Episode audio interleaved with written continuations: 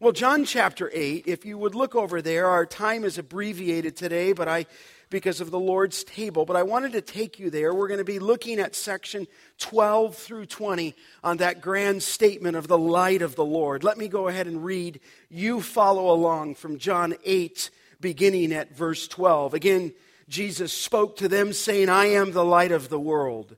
Whoever follows me will not walk in darkness, but will have the light of life. So the Pharisees said to him, You are bearing witness about yourself. Your testimony is not true. Jesus answered, Even if I do bear witness about myself, my testimony is true, for I know where I came from and where I am going, but you do not know where I come from or where I am going. You judge according to the flesh, I judge no one. Yet even if I do judge, my judgment is true, for it is not I alone who judge, but I and the Father who sent me. In your law it is written that the testimony of two people is true. I am the one who bears witness about myself, and the Father who sent me bears witness about me. They said to him, therefore, Where is your Father? Jesus answered, You know neither me nor my Father. If you knew me, you would know my Father also. These words he spoke in the treasury as he taught in the temple, but no one arrested him because his hour had not yet come. May God bless the reading of his scripture. You recognize that as we entered into John chapter 8 last week, we're just coming off the heels of, the, of John chapter 7 on the Feast of Tabernacles. The Feast of Tabernacles was that week long ceremony that they had created where people would come and flock all into Jerusalem. Jerusalem actually isn't a very, very big city, but all the Jewish people would come in from all the surrounding areas from Jerusalem, and they would make these tents and they would make these booths and they would live in these tents and live in these booths for a week. And they did that to remember the time where God blessed them in a unique way during their 40 year wandering in the wilderness at that Feast of Tabernacles, you remember there were two key ceremonies that took place. The Jewish people had one wonderful water ritual that they celebrated because for every day, as I've mentioned to you, back when Jesus said in John 7 37, if anyone thirst, let him come unto me. But for every day during the Feast of Tabernacles, here the high priest and the people in procession would carry a golden pitcher. This golden pitcher would be filled with water from the pool of Siloam, and they would come back to the temple. So you can imagine he would fill that pitcher up with water, and he would take that water back into the temple. As he went through the water gate, three trumpets would blast, would ring out. It marked a very joyous occasion. That priest would then take the water in, he would pour it, if you will, through a funnel, which led to the base of the altar of burnt offering. Then, with the, cl- the crowds would be gathered around him, priest would walk around the altar with the water container while the temple choir was singing the Hallel, they called it. It was the Hallel just means hallelujah. They were Psalms, Psalms 113 through 118. They were hymns of praise. And we believe that it was at that very moment when they poured the, when that priest would pour the water out at the base of that altar, that Jesus would have then on the last day stood up. Look at verse 37 of chapter 7, that he would have said at that time, at that place, on the last day of the feast, the great day, he stood up and cried out, If anyone thirst, let him come to me and drink. And whoever believes in me, as the scripture has said, out of his heart will flow rivers of living water. Our Lord there was inviting thirsty souls to come to Him for spiritual life, for sustaining water that brings eternal life. And here, as they were remembering that God brought the water from the rock, that was what that celebrated. Jesus stands and declares himself to not only be the provision of water, but the provider of the water. In fact, it says in 1 Corinthians 10:4 that he is the rock where that water came out. So you can imagine even what that statement meant on that last day, the great day of the feast, as they poured the water out, that he himself said, I am the living water. That water that was brought from the pool of Siloam was only a symbol of the greater reality of salvation brought by Jesus Christ. So Jesus, in essence, is, in essence, is saying there at that feast, do you not realize this, that this water points to me, that the source of joy, the source of life comes from me. And so he bid the people when he was preaching there at the temple to come to me, the one who forgives sin, the one who pardons sins, the one who can give you eternal life. But he did say, Come to me. He didn't say, Come to a church service. He didn't say, Come to a ceremony. He said, Come to me. Salvation is a person. He is the bread of heaven, He is the living water. He declared there that He is our hope, our only hope, and come to me. So, really, as we look back in that first great ritual, Jesus is the fulfillment of all that that feast had anticipated. And as Israel drank from the life giving spring from the rock, so now Christ, here in this text, is the ever flowing, never failing, soul satisfying, thirst quenching supply of living water. And so that was what that metaphor illustrated there. And he demonstrated that to portray the ultimate truth of himself as Messiah who fulfills all that the feast had anticipated. He then will turn now in John chapter 8 to another rite that traditionally occurred at the Feast of Tabernacles. It was the, the lighting ceremony, they called it. It was a ceremony of lights. So you can now, as you begin to approach the text, begin just a little bit when Jesus again spoke to them, saying that I am the light of the world. I would say to us this morning, it is an absolute startling claim. Now, when you look at that phrase there, I am the light of the world, it is, of course, one of the seven great I am statements in John's gospel. It is the second I am statement that we are looking at. Look back in John chapter 6 just to touch and remind you of the first I am statement.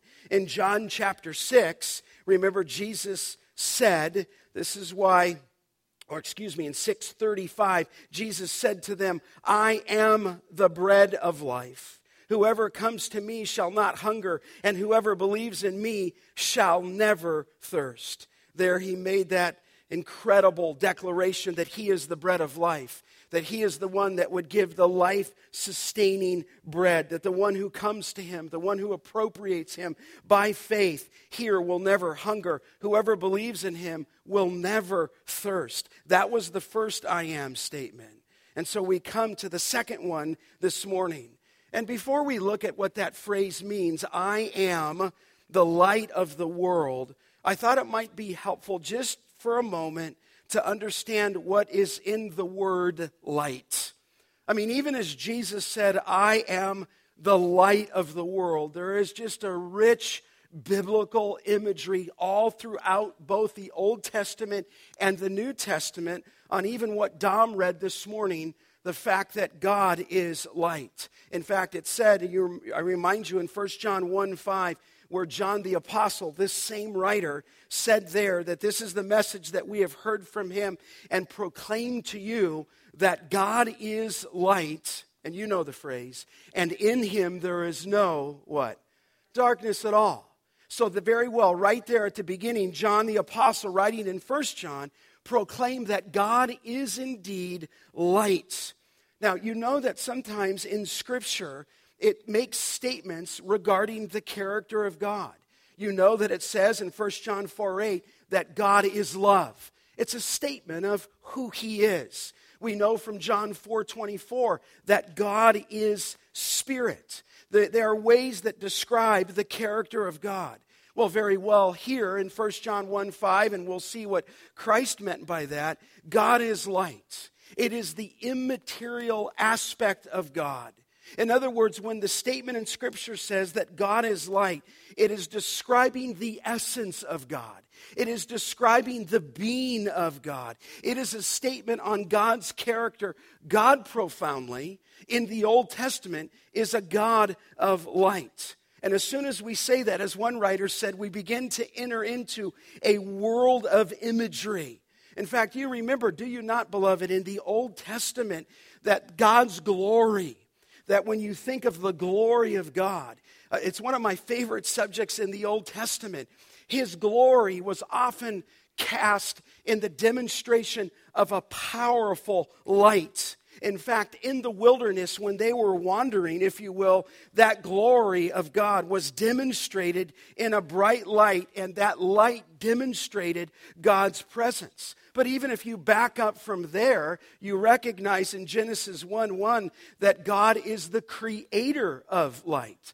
God said, Let there be light, and there was light. And so God is described in the Old Testament as a God of glory. He's a God of light. In fact, in Exodus 13 21, the Lord was going before them. You remember statements like this in a pillar of cloud by day to lead them on their way, and a pillar of fire by night to give them light that they might travel by day and by night. In other words, what you have there in the Old Testament is a demonstration of the very presence of God, and He was revealing Himself. He does not have flesh and blood, if you will, but He, is, he is a spirit, John 4 24, but He would often reveal Himself. And here, when He took that nation away from Egypt, He was leading them by a pillar of cloud to lead them on the way, and a pillar of fire by night to give them light. You say, well, what was it? It was a physical manifestation of the person and the character of God. As that cloud moved, they moved. As the night descended upon them, the pillar of fire appeared, and God was disclosing himself that he was an ever present reality, if you will, with his people. In fact, the psalmist said in Psalm 104, verse 1, O Lord my God, you are very great. You are clothed with splendor and majesty, covering yourself with light. And so you have this imagery in the scripture of how God would present himself. But just for a moment, what does the metaphor of God being light convey? What does it convey? Obviously, it recognizes his presence. But in the scripture and throughout the scripture, light, just a few things for you on that, is a metaphor for life. It is, number one, a metaphor for life. To affirm that God is light is to affirm that He is the source of life. That, namely, He's the source of it and the sustainer both of spiritual life as well as physical life. That He's the one that gives to all today life and breath, but He is the source and the sustainer of spiritual life as well. In fact, look back just a few chapters in John chapter 1. Do you remember this? In John chapter 1, when he was describing the character of God, John the Apostle says there, speaking of the person of Christ in 1 2, he was in the beginning with God. All things were made through him, and without him was not anything made that was made. And in him was life, and the life, here it is, was the light of men. The point being that is God as light is the source of all life, and he gives eternal life to those who put their trust in him. So, light, number one, is a metaphor for life. But secondly, in the scripture, throughout Old and New Testament, light is a metaphor for truth. For truth. And I think this will come up on the screen, and certainly you know this scripture in Psalm 119. Your word is a lamp unto my feet and a what? A light unto my path. So that when you see light in the scripture, it is grabbing and grasping and teaching that God is the source of life. But secondly, here, that his light is the source of truth, that the word of God becomes a lamp, if you will, to your feet and a light unto your path. And so the light in the scripture is a metaphor for truth. In 2 Peter 1:19, there the apostle Peter said, "We have the prophetic word made more sure, to which you would do well to pay attention to as a lamp shining in a dark place." And there it again, the Word of God, that prophetic word, is a lamp, if you will, shining in a dark place. And so in the scripture, it's a metaphor for life, it's a metaphor for truth. Thirdly, though, light in the scripture is a metaphor for holiness. Whenever you see the fact that God is light, it is describing his utter and absolute holiness. That when it says that God is light, it is describing that God is free from all defects, that he is utterly holy, that he is perfectly pure, if you will and that as his children, we are to walk in the light. And when it tells us to walk in the light, it is just another metaphor to say that we are to walk in holiness. So, beloved, light is a metaphor for truth. It's a metaphor for life. It's a metaphor for holiness. And it always stands in the scripture in contrast to darkness does light, in contrast to error, in contrast to imperfection. And darkness, of course, in the scripture speaks of misery, it speaks of death, it speaks of gloom, it speaks of sin, it speaks of intellectual darkness, it speaks of moral darkness. Everything that God is, that He is in His being, the world is its opposite without the person of Christ. In fact, it's interesting that light is often pitted right next to the theme of darkness. And there is a battle in the scripture between light, who is God, and through the world that is bound up by darkness. You have statements like this Romans 13 12. The night is almost gone, the day is near. Let us cast off or lay aside the deeds of darkness and put on the armor of light. In other words, if you're a believer, he's just saying he's using that metaphor there to lay aside, and he calls that prior lifestyle the, the deeds, and he calls them deeds of darkness, and then our admonition is to put on the armor of life. You remember it says in Ephesians 5, in 5, 8, 9 that you were formerly or you were at this time darkness, but now you are light in the Lord. Walk as children of light. The ideal is walk in holiness, walk after the character of God. God's character is light, and you now in Christ are to walk as children of light in 2 Corinthians 6:14 where he tells us there to not be unequally yoked with unbelievers. For what partnership has righteousness with lawlessness? And then this what fellowship has light with darkness? These are often pitted against each other. In other words as children of light we're not to follow the deeds of darkness. We're to not have fellowship in that sense with people who do not claim Christ as Lord. Doesn't mean we don't have friendship, but he's talking about an intimate fellowship there. And certainly some people have used this for dating and for relationships that way or business what fellowship has light with darkness 1 thessalonians 5 5 for you all speaking to those thessalonian believers are children of light children of the day and we are not of the night or of the darkness ephesians 6.12 we do not wrestle against flesh and blood, but against the rulers, against the authorities, against the cosmic powers over this present darkness. This world in which we live is a present darkness. In fact, you remember some of you that many years ago, a man was his name, Frank Peretti, is that his name? I still remember, wrote that book, This Present Darkness. And he captured that from Ephesians 6 12. And so here's that theme of darkness set against that theme of light. Look back just for a moment to John chapter 3. Let me show you this there. And I'm leading this back to our passage, but in John chapter 3, in verse 19, where even John the writer, do you remember that? In 319, this is the judgment that light, speaking of Christ, has come into the world, and people love the darkness rather than the light because their deeds were evil. For everyone who does wicked things hates the light, does not come to the light, lest his works should be exposed. But whoever does what is true, here's what a believer is comes to the light so that it may be clearly seen that his works have been carried out in God. And so you see this picture in the scripture, this contrast that God is light, that as He comes in, He grants salvation to us. In fact, when you look at the theme of darkness, that is a theme in the scripture of judgment. In fact, in Matthew 22 13, there in that parable, the king said to his attendants, Bind him hand and foot and cast him into outer what?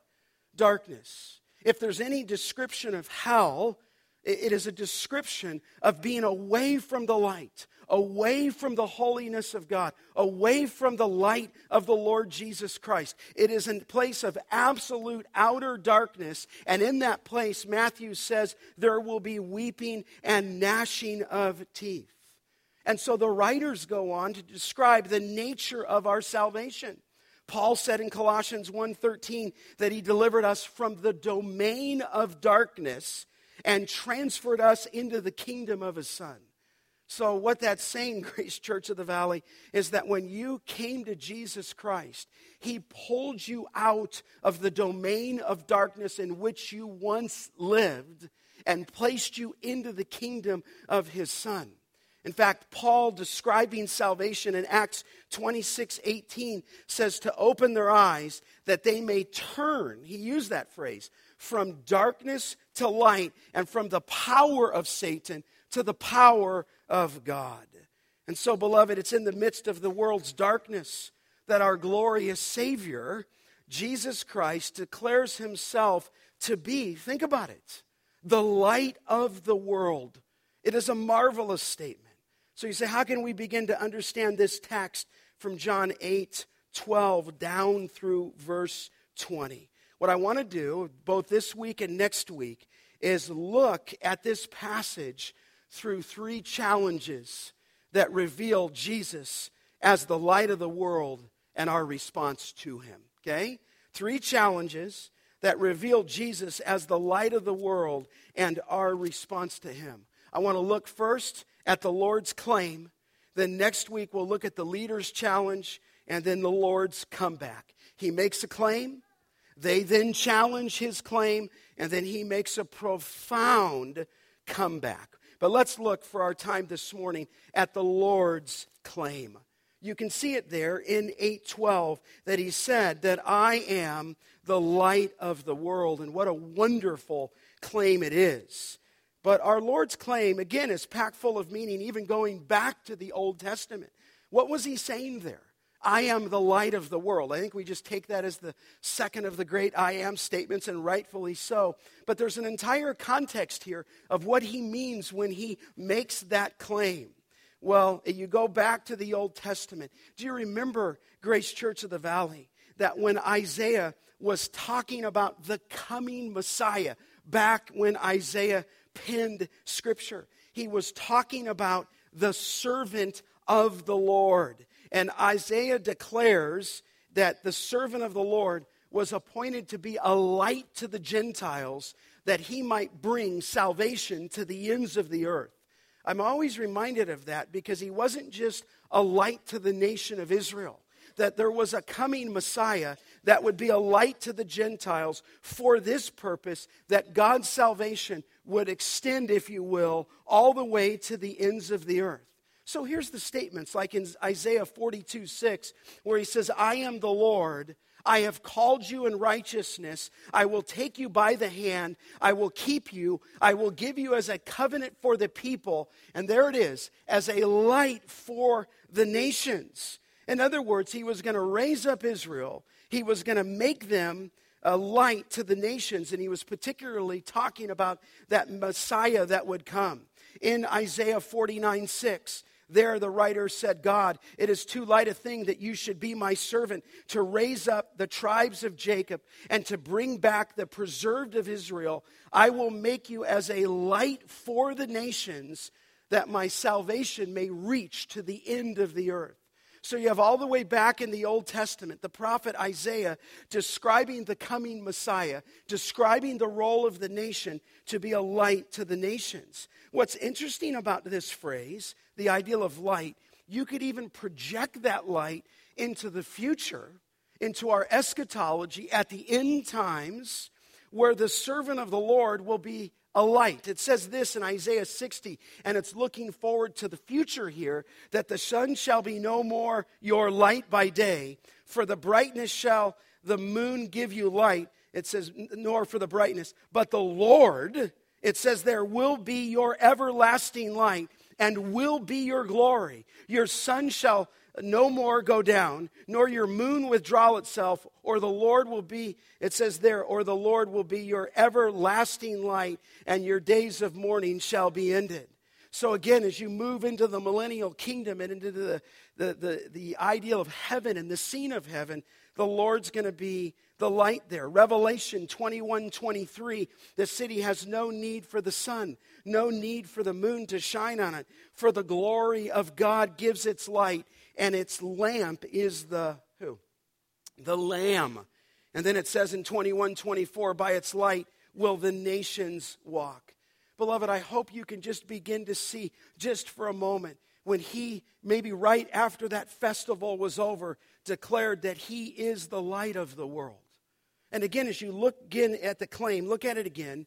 He didn't say, I am a light of the world. No. He said, I am the light. He didn't say, I am the light in Jerusalem, but I am the light of the world. And so Jesus isn't just a mere light among lights. Look back in John chapter 1 in verse 9. Let me just trace this for a second with you.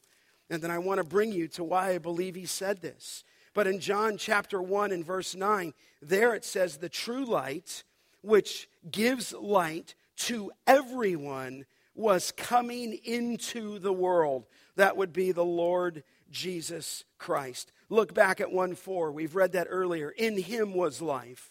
And the life, there's our word, was the light of men.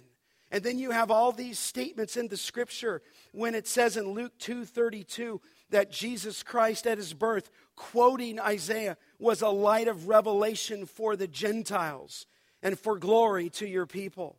At the birth, when Jesus was born, Simeon celebrated his coming and declared that Jesus Christ was a light of revelation.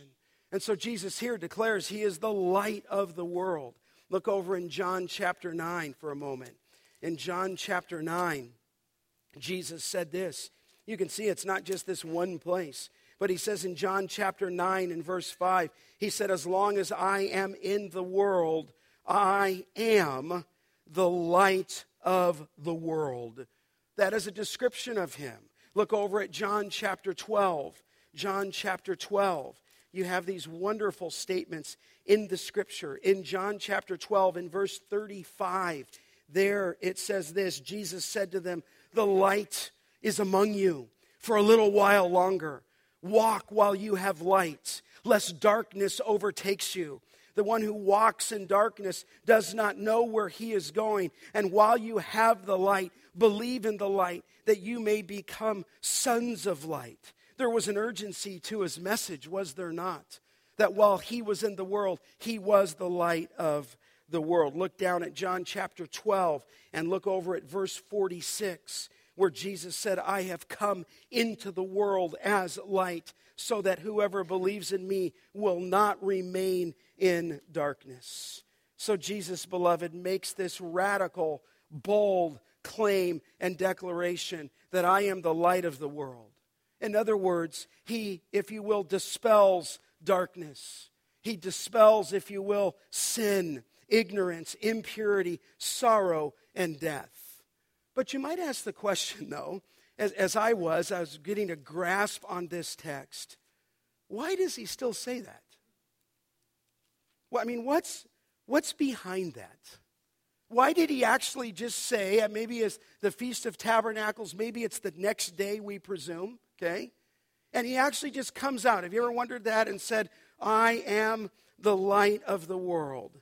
Well, I mentioned there were two rituals that they celebrated, right? One of them was the water ritual, where they would carry that golden pitcher and then bring it back in procession, and the priest, and then he'd walk around the altar seven times, and he would pour that water out onto that burnt offering as they remembered the rock and the water that came out of it. But there was a there was a second ritual that they celebrated in the Feast of Tabernacles. Picture this during or during the Feast of Tabernacles, they put in what, what some people call the court of women. But here, I'll, I'll take you to the text. Look back in John chapter 8 20. It says there, These words he spoke in the treasury as he taught in the temple. As he declared himself to be the light of the world, he was speaking these words, it says there, in the treasury. Now, the treasury was also known as the place of the court of women.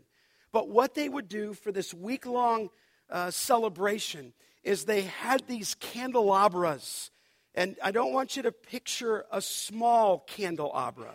They had four massive candelabras that they put in the treasury, that they put in the court of the women. These candelabras were 86 feet high. And then extending down these candelabras were these branches, if you will. And on these branches, obviously it was constructed, there would be thousands of other lights that would come down from these four candelabras there that was in the treasury or in the court of women. And during the Feast of Tabernacles, they would light those in the evening and they would burn all night. And if you can just imagine being in Jerusalem during the Feast of Celebration, Feast of Tabernacles, it was a massive celebration. It was the greatest celebration. It was a celebration of joy. And then in the evening, these candelabras would just light up all of Jerusalem. It was almost like the festival of lights. In fact, they called this the illumination of the temple. I was at Disneyland, sorry for this, few, I don't know, weeks ago, and they had the festival of lights. And there's just floats that come down. But imagine being a Jewish person. Imagine celebrating their history. Imagine celebrating that God is light, that He was leading them by a pillar of cloud by day, a pillar of fire by night. And so when they put these candelabras out, they were not only remembering the rock that brought the water, they were remembering the light that led them in the wilderness. And they celebrated God's light for 40 years in the wilderness, that pillar that led them. And to remember this, they lit these candles. In fact, there are some historians that say that the, that the temple grounds, if you were, were like, quote, a flashing diamond. It was just all lit up with all these candles. In fact, some historians believe that when people came back to the court of women, back into the treasury, that they too were carrying candles of their own. And so it just lit up Jerusalem, and it was a festive time. There was dancing, Jewish dancing that took place. And often some of the Jewish leaders would lead in these dancings and dancing. So listen, I'm, I'm just saying that at some point, whether he did it that night or whether he closed out that week and maybe they were taking the things down, Jesus declared himself to be, I am the light of the world. That's the context in which it comes. It's the context where they were remembering what God did, and he profoundly says, I am the light of the world. In other words, the pillar of fire and cloud by day, Jesus says, was my light. I am the light that will lead you to life. I am the light that will lead you to God. I am the light that will lead you to heaven, is what he's saying. GCV, this is a direct messianic claim. Jesus Christ is declaring in unmistakable terms that I am the Messiah, that I am the promised one, that I am the promised prophet that would come. I am the light of the world. In fact, what he's saying is just as God displayed this marvelous light in the Old Testament, Jesus Christ is now declaring himself to be the light of the world. And as the light would illuminate the temple and the people would gather to sing and to dance and to praise God, Jesus took the opportunity to portray another spiritual analogy for the people and said, I am the light of the world. Listen, beloved, this is a bold claim. It came with great precision, great authority. Jesus, in unmistakable terms, was claiming to be God. He was claiming to be the Messiah. He was claiming to be the light of the world. He came to identify himself as God. He basically says, I am the light of the Old Testament. He's telling the people, I protected you. I am the one who guided you. I came into the temple and I filled it with glory. My presence was there. God is light. And now Jesus says, I am the light of the world. The equation is this that Jesus is God. In fact, we haven't even spoke on this. You know this when he says, I am the bread of life, one. And he says, secondly, here, I am the light of the world. He is using the exact Greek phrasing of the great declaration of God in the Old Testament in Exodus chapter 3 when Moses said, Who will I tell him that sent me? And remember, Moses, God said there to Moses, You tell him the I am sent you. In other words, here is another statement where Jesus is declaring himself to be one with God regarding his identity. I can't say it this way clear enough. This is a divine dis- disclosure. He is claiming that he himself is God. In fact, the significance about the use of I am, it is the same phrasing in the Old Testament.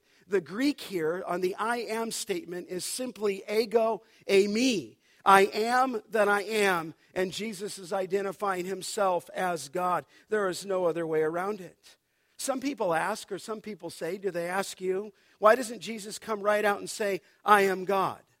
Why does he use metaphors? Why does he use illusions when it comes to disclosing his identity? Well, the truth is, beloved, it can't get any clearer than this. John's purpose in writing this gospel is to help us see that Jesus is God, to help us see that Jesus is the Son of God. You remember the statement in John 1 1 In the beginning was the Word, and the Word was with God, and the Word, what? Was God. This is a bold statement. In fact, let me just enter into your life for a moment. This is the greatest statement that could ever be made in the community in which we live. The greatest thing that anybody could ever hear is that Jesus Christ is the light of the world. The greatest statement that could ever be made is that only He is the one that can give eternal salvation and eternal life. That in the midst of the darkness, He comes. And I want to push on you a little bit. It's not enough that you have it. Who are you giving it to? Who's still on your heart? Some of you have led people to Christ, and there's people in our church whom you've led to Christ. But listen, do you got somebody else? This is the greatest message. We live in a dark world. We live in some dark times. And if you think it's going to get lighter, it's probably going to get darker. And in the midst of the darkness, he's still preaching this message. He is the only hope for the world. Psychology is not going to help anybody. Only Christ can help somebody. Only Christ can change a life. Only Christ can take you from darkness into his light and into his kingdom. And so, this I am statement points to his deity. It points to a saving relationship that he gives to the world. Beloved, you agree with me. There is no other light, there is no other alternative. It is Jesus or it is darkness. And so he says, While I'm in the world, I'm the light of the world. But in Matthew chapter 5, he says, You are what? The light of the world. And you've got to open your mouth, and I've got to open my mouth, and we've got to declare this gracious good news to people. There is no other option. The entire world needs the light of Jesus Christ. There is no other light. There is no other hope. There is no other salvation. There is no other aspect of light and life and truth and holiness. He is the light of the world. Now, it doesn't mean, beloved, that everyone is saved. You know from John's gospel that though he comes to give light to the world, you must place your faith in him. Listen, we have, we just sung it, a wonderful, merciful what? Savior. This is a bold statement. This is as bold as it can be. In fact, they knew exactly what he was saying because then later you're going to find out that they were seeking to kill him. They knew exactly what he was offering, exactly what he was saying. But listen, I'm saying to my own heart, to your heart, if you've been transferred from darkness to light, you can't keep that to yourself. You can't look back and remember your friend 15 years ago from this school and not have a heart from him, even though he has nothing to do from the Lord. You can't look back on people that you were in grade school with and realize they've walked from the Lord and not feel responsibility to Him because the further people get away from Christ, the more they go into darkness, right? And so we have the opportunity to share this good news because of who he is. Would you look down just at verse 20, just before we go to the Lord's table? Did, did you see that there in John chapter 8? I, I highlighted it before that he's in the treasury as he taught in the temple. You say, what's the treasury? Well, the, the treasury, it's not a building. The, the, the treasury was a place. And it was a place where there were uh, these, in Jewish words, shofars. If you can imagine, even the building we're in, they had these 13 shaped receptacles. And the treasury was also identified as the place of the court of women. So they would have at the temple a place of the court of Gentiles. Then they had another place called the court of women, and that was where the women could enter. It was the most popular place. It was where those candelabras were. It was where these 13 shaped uh, receptacles were, if you will. They were trumpet shaped. And, and it was the place, you say, what would they do? It was in those receptacles that people would come into the temple and make an offering. And they would use these receptacles to collect the money. They'd put one in, and some of them paid for the temple tax.